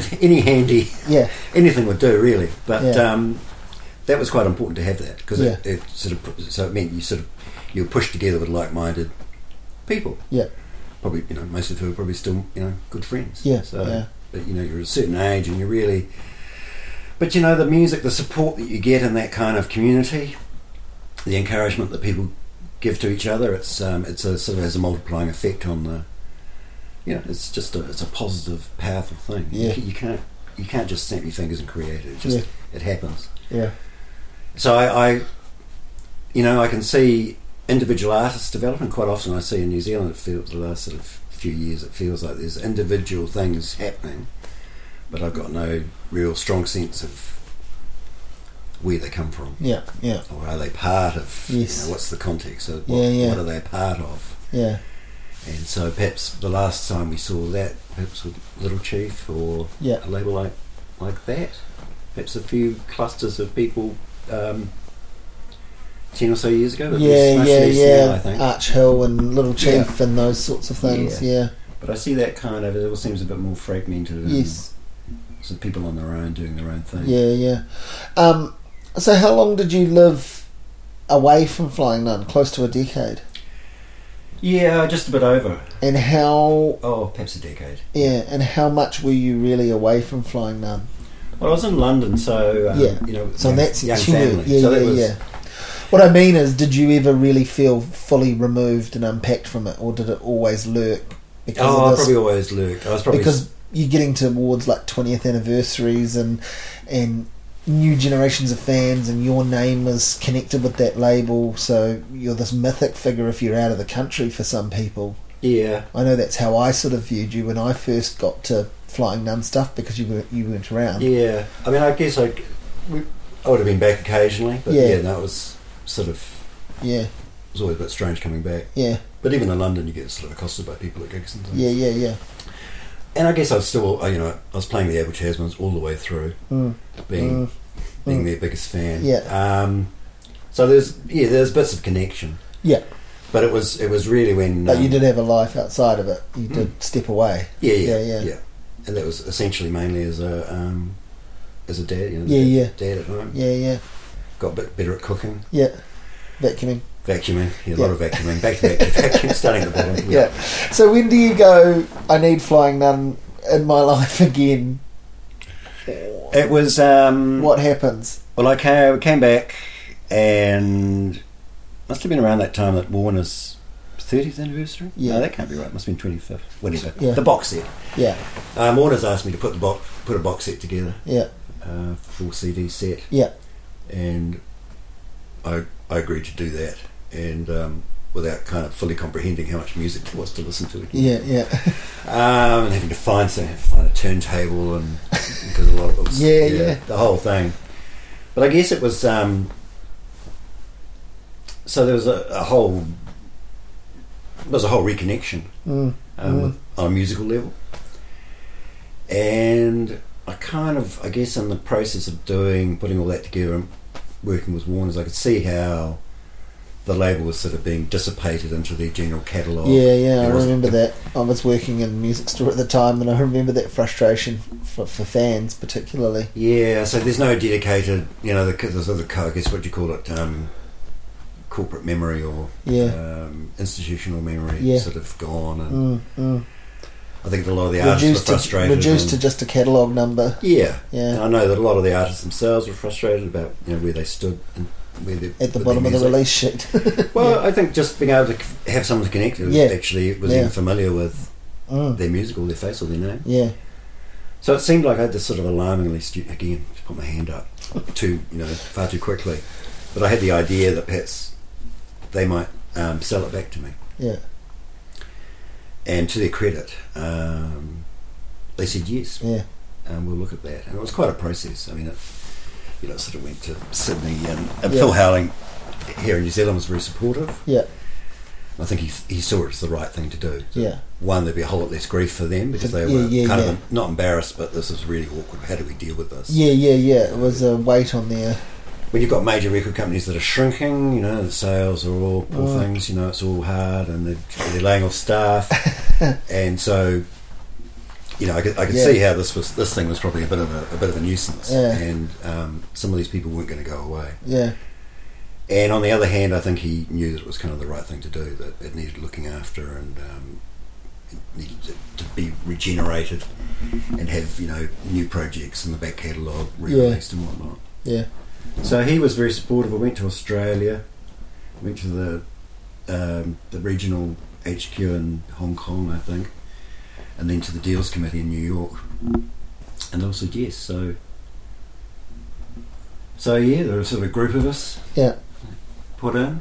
Um, I was kind of under sort of no illusions that the landscape had changed quite a bit. The whole, Mm. you know, the digital world, the um, lack of physical sales, kind of terrified to be releasing vinyl again. Yeah. Which is, I don't think people realise how hard it is. Yeah, yeah. It's really hard work and very little margin in it for that hard work. And especially in New Zealand, right? Like with the, you know, there were actually pressing plants back when Yeah. Flying Nun started, Yeah. so that that was a big part of the um, problem solved. Yeah. So getting Mick records made in, um, you know, the states, trying to get trying to get the guy there to pick up his phone, to find you know just all the just the heavy things to ship, things go Yeah, yeah. wrong, faulty, you know, all the old problems. Yeah, It's a dirty mechanical process, but you know it's kind of revitalised, I guess. Yes. Um, the industry interest in and- music, yeah. and you know, it, it's a good thing. It's not just Yeah. a it's just a hassle. Yeah, yeah, yeah. Um, It's a shame too because it's what the the fan requires now Yeah, too. So totally, it can't go totally. away. It and the can't- covers are great, and you know, Yeah, But I um so yeah, but it was the whole um the digital side of things. You know, it's probably the music business because of that has become even more mm, administratively yeah, focused. Uh, we you know once well, when I started, it was you know one source of income that was selling selling the record, yeah, yeah, and then there was the set as well, and that that was all right for a while. Yeah. and then there was the CD, and you know that was that turned out o- okay for a while. But now there's all these, and we didn't need to worry about you know money from income from radio play. Or anything yeah, like yeah. that. Because there wasn't any. no, that wasn't going to happen. Um, or you know the concept of um, you know someone using a, a, a song in a film on, on Yeah, TV, yeah. You know, that was all kind of under underdeveloped. Yeah, So now there's all these different, str- you know, from st- um, Spotify or Yeah. iTunes. You know, there's all these income streams. yeah, So and then- which means there's a huge amount, a lot more. You spend a lot more time doing the admin yeah, and less actually involved with you know any anything kind of creative. So, So- we, so we sort of moved. We decided to move the office into Auckland, which Yeah. is where the there is a music industry. yeah. now. That's right. There is And the it- it- New I'm- Zealand music industry. Yeah, and I'm afraid it's in Auckland. yeah, Um, and we had to be closer to that. Yeah. So um, Matthew Yeah. Davies went up with the office. and We kind of integrated with Ben Howe's Arch Hill. yeah. And we've got the shop there now on Pitt Street. And so, and It's going so well. your daily involvement with Flying Nun now is, I guess, slightly murkily defined. Well, I'm a director Yeah, um, with Ben, so there's two of us, so we're kind of obliged to talk about, um, you know, what's going planning on? and Yeah, yeah, general broader things. Yeah. Um, but I- it's not a day you know, that Yeah. I drive Matthew yeah. nuts with you know, stupid requests, stupid questions. Ben- my role. Ben's been a great champion of Flying Numb for a long time Mhm. and a great, um, well, it's, you know, I guess in a way he's, he's, I mean, he's a musician and all of that, but in a way he's been like a newer version of you in terms of the fan moving into the role. Yeah. There is some sort of parallel there. you There know, he's- are. Yeah. No, he's been good. He's been good because he's been um, he's much better at the administrative Yeah, kind of he's- the, the dotting the dotting dotting the t's and Yeah. crossing the i's. Yeah. He's particularly yeah, I think he's he's fantastically competent at all that stuff. Yeah. And that's and that's very much what's needed these days. Yeah, yeah. It's a different world. Totally. Yeah, Totally. you could get away with fifty dollar recordings and no contracts because you didn't know that you were getting away with stuff, right? You were just doing stuff Yeah, on yeah. the fly. That's the thing. Like that. That's part of the wonderful, I guess, folk story about flying nun that you you tell, but also point out along the way. This wasn't some arch decision. This wasn't some, you know. There's a little bit of kicking against the pricks, but but a lot of the sort of low budget stuff is by necessity, not Yeah, totally. not not as an antidote. Yeah. It's just like we'll see what we can achieve with what we've got. Yeah. But then that gets turned into folklore Yeah, yeah. with time, yeah.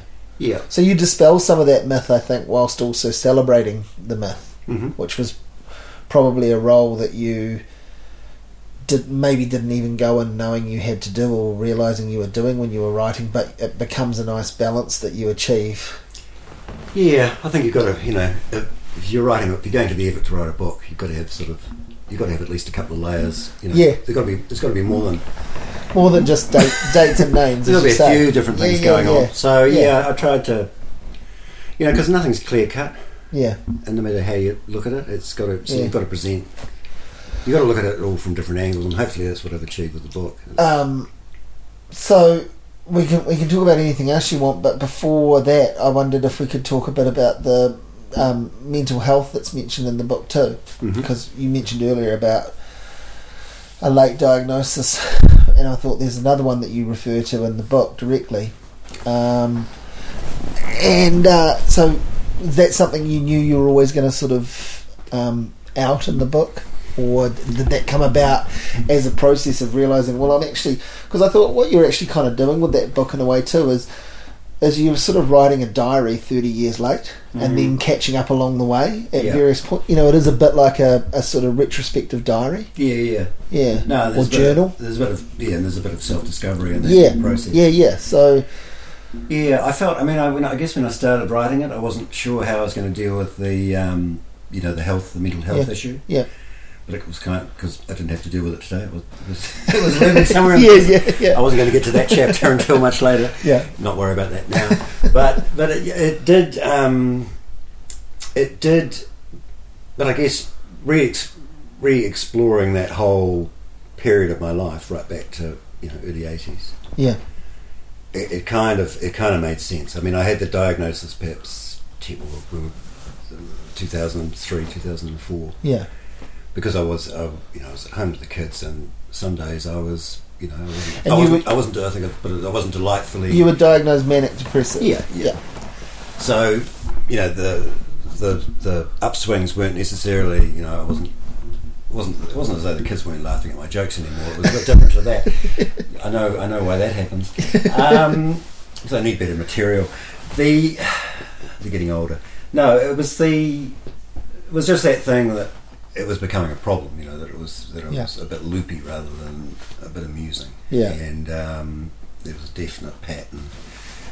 And saw saw a very good team of doctors. Who spotted it first? You say your wife's your harshest critic. Did she spot it before you Oh, I did? think she or- realised that there was something, 'cause- wrong. yeah, and because we're very good at adjusting ourselves and just going, well, this is how I am. Um, Yeah, well, it's hard to have, um, and I think the nature of um, these things is you don't have the um, insight to no, that's right. necessarily spot them And at all. and we hunker down around ourselves. So we go, even, even if you recognise it's a problem, you just go, well, this is my behaviour now, and I'm going to adjust to Yeah. suit and you know whatever. So yeah, I wondered if she sort of Yeah, yeah, I know. She definitely found it more, you know, it's finding me more and more awkward. frustrate. Yeah, yeah. There's some frustrations. There's Uh, yeah. some yeah, And so we got the diagnosis, and it's, um, you know, I'm a rapid cycling manic depressive. Yeah. And so that's the ups and downs can be pretty you know it can happen very quickly.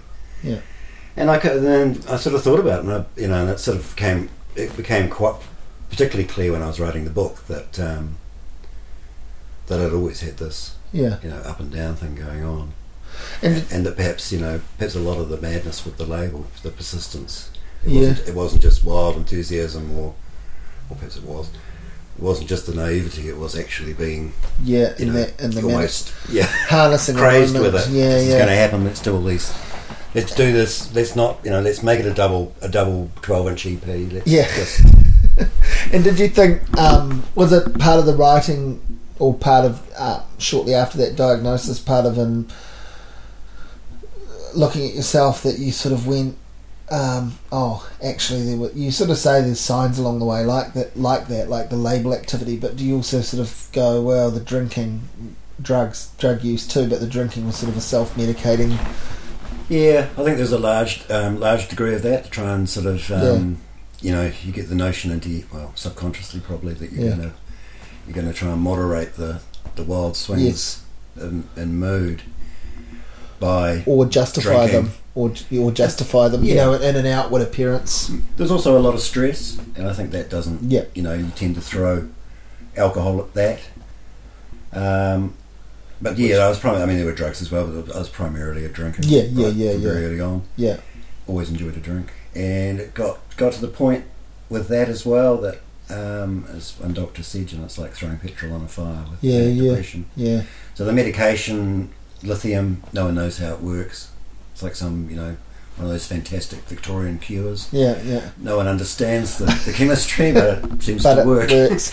Um, and that sort of that that levels everything out. But the drinking had to stop as well. Which obviously Yeah. wasn't you know it wasn't helping that, and it wasn't Yeah. helping generally. I, Yeah, You know, I got to the stage where well, I've probably drunk my fair share. Really, time to stop. yeah.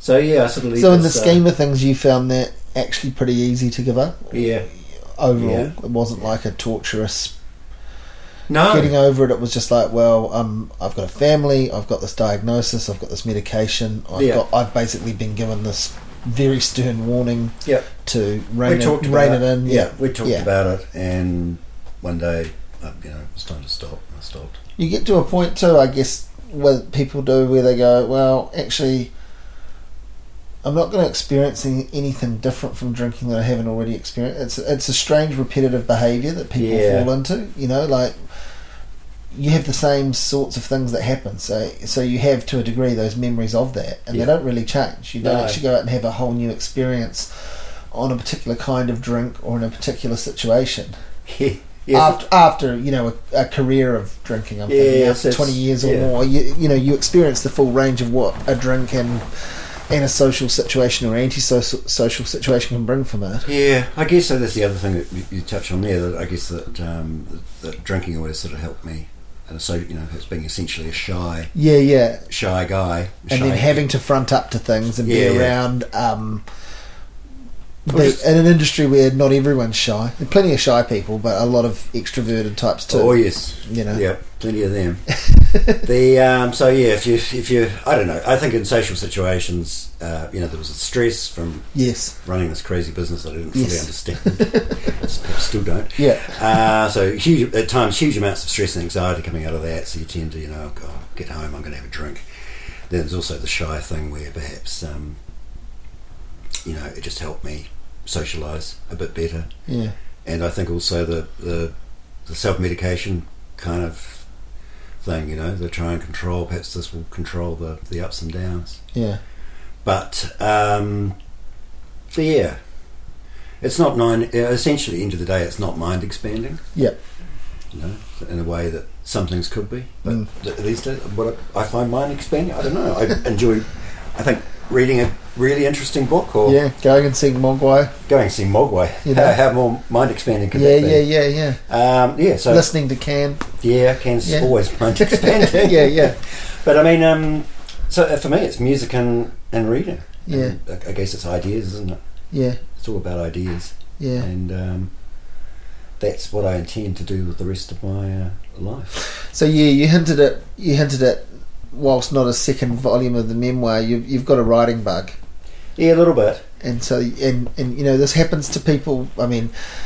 Mm, Unfortunately, it happened to Neil Young, and he quickly followed up his, his unreadable book with another largely unreadable book.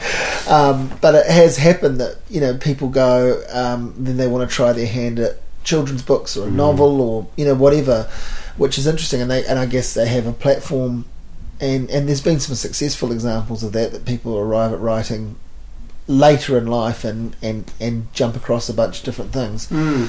So that's something that interests you. Yeah, yeah. I guess through it, through becoming a a reader, really. You know, it's, it's, it just opens up another Yeah. another world. And what are the what are the books I like? I mean, uh, you know, the Seaball, uh, Rings of Saturn. Yeah, yeah, you know, I love travel writing. I love um, that kind of memoiry, tangential Yeah, yeah, kind yeah. of stuff. I think that's fantastic. Not that I'm saying that that's what I. I Yeah. intend to write a book like that. Yeah, yeah, 'cause, yeah. um, everyone seems to have attempted to write a Yeah. book like that since that one. yeah, But um, or I could go the you know it's like uh, one of my favourite travel writers, Norman Lewis. You Yes. know. he wrote at least four or five uh, memoirs, yeah, all quite different to each other. yeah, I quite like that idea, yeah. but uh, perhaps you know perhaps not right now. As I'll keep that. Um, I was talking to Doug Hood the other day. We were talking about sort of you know book titles, and this one you know this one could have been called "Hold On to the Rail," but I thought Yes. no, that's that's for one much later on. Yeah, yeah. um, so you said Chri- obviously Chris can't quite react to what you've said about him in the book uh, in a way, and what you'll hear f- directly from him. And I mean, I don't think he'd probably well. Uh, you know him a lot better than I do, but I, I sort of feel like it, it felt like a pretty accurate portrayal of him anyway, and and, and, and, and quite a humane and and you know Yeah, I mean, I felt I just needed to be um, honest. just honest, and I don't think. But has anyone told you outright, oh, you didn't get me right at all in that? You know, I don't imagine David Kilgore would, you know. Um, no, people have been. I, But has I- anyone said, you know? no, no yeah, one's, no one's, No. no one's complained. no. Well, it's been um, fabulously received, hasn't it? I mean, that must be uh, both gratifying and slightly terrifying because it's kind of that hit single territory of like, it's my first book and everyone loves it. It's been a bit. It's been a bit weird. Bit I mean, weird? You, you finish right. You know, Yeah. you, you get into this thing, and you, as I said before, you lose perspective after Yes. about five thousand words. Yeah. So you, you're swimming in this Yeah. ocean of bits and pieces of And of- ideas. Of and course, you thoughts hope and- people like it, but having that told to you daily, Yeah. Well, it's weird. I mean, because you know, I finished it, and you think, thank God, you know, I've such actually a long process between that, too, yeah, right? Yeah, and you think you finished it, and they come back you with the in, you know, you've got a day to check the Yeah, index, yeah, and it's yeah. like oh, and it's the cover, and Yeah. you have to kind of, kind of this little time of respite, and then Mm. it's um yeah. I mean, the reception's been great. People seem to really, you know, because I Yeah. just didn't, I didn't have a clue Yeah. whether it was any good or whether it was total rubbish. Yeah, Um, yeah, yeah. You know, I felt the information was kind of was good, there, but but I wasn't sure. uh, You know, I really totally. not sure at all of my um, my ability to, to tell that story as as, um, as as well as it should be told. Yeah. Um, but so people seem to like the writing, Yeah, very seem to much like so. the tone of it. So yeah, I, You'll you'll identify with this, but when my um when my book first arrived, when they sent the very first copy down for me to look at, I was at work and m- my wife rang and said it's you know it's here and I've I've opened it and it looks great. And we had a l- really little baby at the time, and so we were sort of doing those swap over things. So she was home with him, and and then um, when I got home from work, she goes, "I'll leave it on the table." And I got home, and I think she'd gone out with him, and I remember staring at the cover, and then I went straight and picked up the vacuum cleaner. You know, and I, at like sort of six o'clock at night after a day's work, I'll, and the ha- you know I'll vacuum the house, and then I empty the dishwasher, yeah, and then I checked my emails, and then I rang my parents, and then I, you know, and then I went, uh, and then I made a drink, and then I sat down like a coffee, and then I sat down and went, okay, okay, let's let's get to know you, and I, Mm. and turned the cover and looked at it and went, okay, I don't know if I'm horrified or not, and flipped through some pages and went, oh yeah, it all seems in order, okay. Goodbye, kind of thing. Off you go into the world, but it really is, you know, as as as silly as that might sound to someone who hasn't read a book, or even to someone who has writ- written a book, um, that was my experience. I just didn't want to deal with it because it is that thing you said. You do lose perspective. totally. No, it's very hard to. Um, and then the, the the book turns up, and it's like, oh my god, it's Yeah, like you know, so much I'm about smaller. to I'm about to be out. of It's this, so much you know. smaller than I thought, or it's so much, you know, whatever. It's not. Yeah, yeah. No, it's a funny. It, Yeah, it's a moment. It's almost a bit of a moment of truth. You get that copy and you look at it, and it's you know, in a couple Here of it all weeks' is. time, Yeah. or or you find out, oh my god, review copies have gone out already. It's yeah, too late. I can't stop yeah, it. Yeah. And it's all you just um, you're putting yourself out there, really. Yeah. The same way that I guess a band or a musician or That's an it. artist. Yeah, yeah. And so that's it for you. You've had that understanding, but you've you know, you've been behind the scenes. You've Mm. had that understand you've had you've probably had records that were brutalized in reviews, but you didn't make them, you know, and, and that it wasn't your songs, you know, and also it doesn't matter because it's just one person saying that and all of that. But you've still seen the reaction that that can cause Hmm, Yeah, and sometimes it's the good reviews, the over the top reviews that, that are um, actually more damaging. that's than, right Uh, you and know, harder to take in, in the sense that people get get them wrong, or it's just obviously a Wrong um, idea comes wrong from idea, or Yeah. you know that actually this record isn't that Yeah, good. yeah. and what's it going to do to the? How does that affect Yeah. the band or the? Well, that's artist? that's another thing. I thought you know what was really interesting was how not just when you're discussing people, but you really sort of in the book, and I think people will find this very refreshing, is that you don't have this rose tinted approach to oh that was a great record, oh that was a great record. You sort of go, geez, we got away with something there. Um, you know, approaching murder that was a rubbish record. It doesn't Mm. sound good, at, or there's a gem of an idea there, but we botched it, Mm. or you know, we were lucky to we were lucky this was received like it was because listening back to it, it hasn't aged well, Yeah. or, or this one actually is better than I remember it. You, you've got this range of emotions and approaches, and again, it all sort of creates a picture, I guess, of honesty. You know, of of well, not everything you're going to do is going to be good. No, and I guess um, no, no, exactly. And it's a hard, you know, when you're, you're dealing with a band's career, you know, you, you can't you can't stop.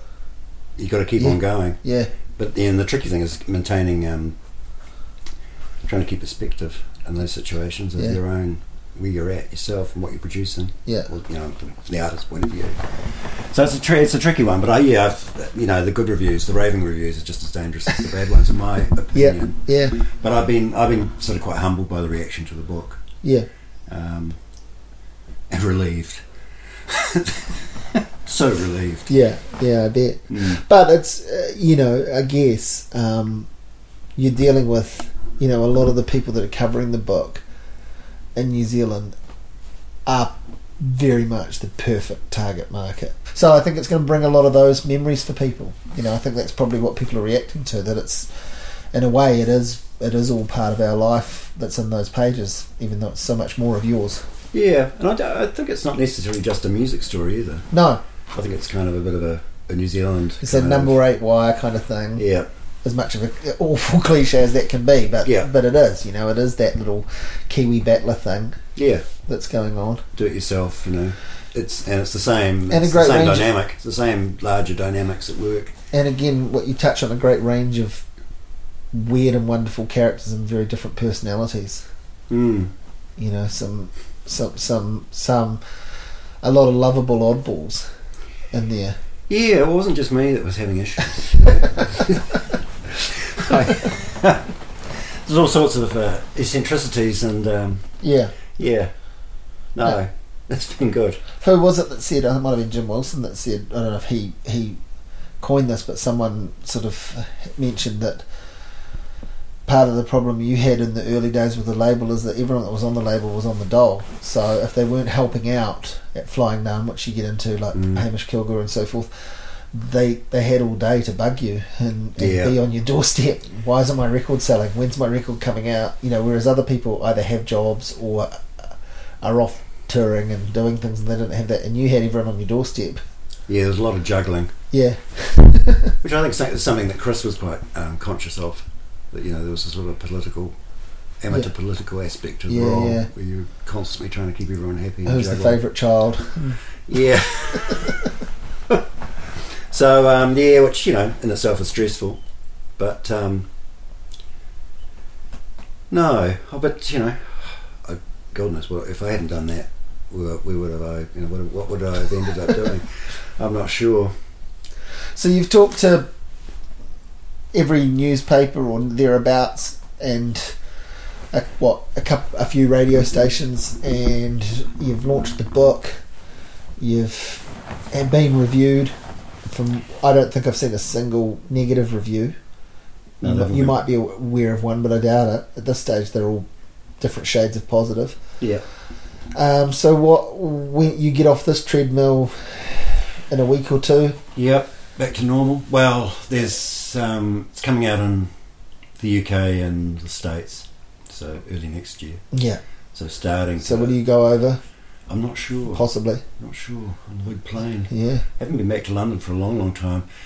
Um, but it's just that thing of trying to organise, just trying to get on top of Yeah. what can be done around that. Yeah, Can we sell some records? You Yeah, know, yeah. As well as sell some copies. yeah. of the- Fly the flag for the label, which is what it's sort of about as well, yeah. isn't it? Again, It's, uh, getting people to try and reconnect with or connect with the Yeah, music. yeah. And I, I'd be really happy if the book does that. So, just in the middle of a few things regarding that at the moment, Yeah, yeah. and seems to be quite a bit of a lot of interest coming out of the UK as sort of music journalists uh, yeah, yeah, I bet. wanting their copies. yeah, I bet. So, uh, yeah, yeah. Hang on, hang on.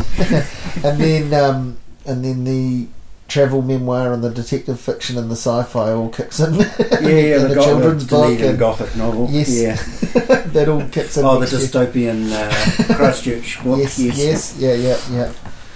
That'd be a, New town planning guide for Auckland. yeah. Oh, yeah. yeah no, it's going to be quite busy. That is going to be a busy year. So Mm. that's 2017 covered. Yeah, it'll take me through to the end, I think.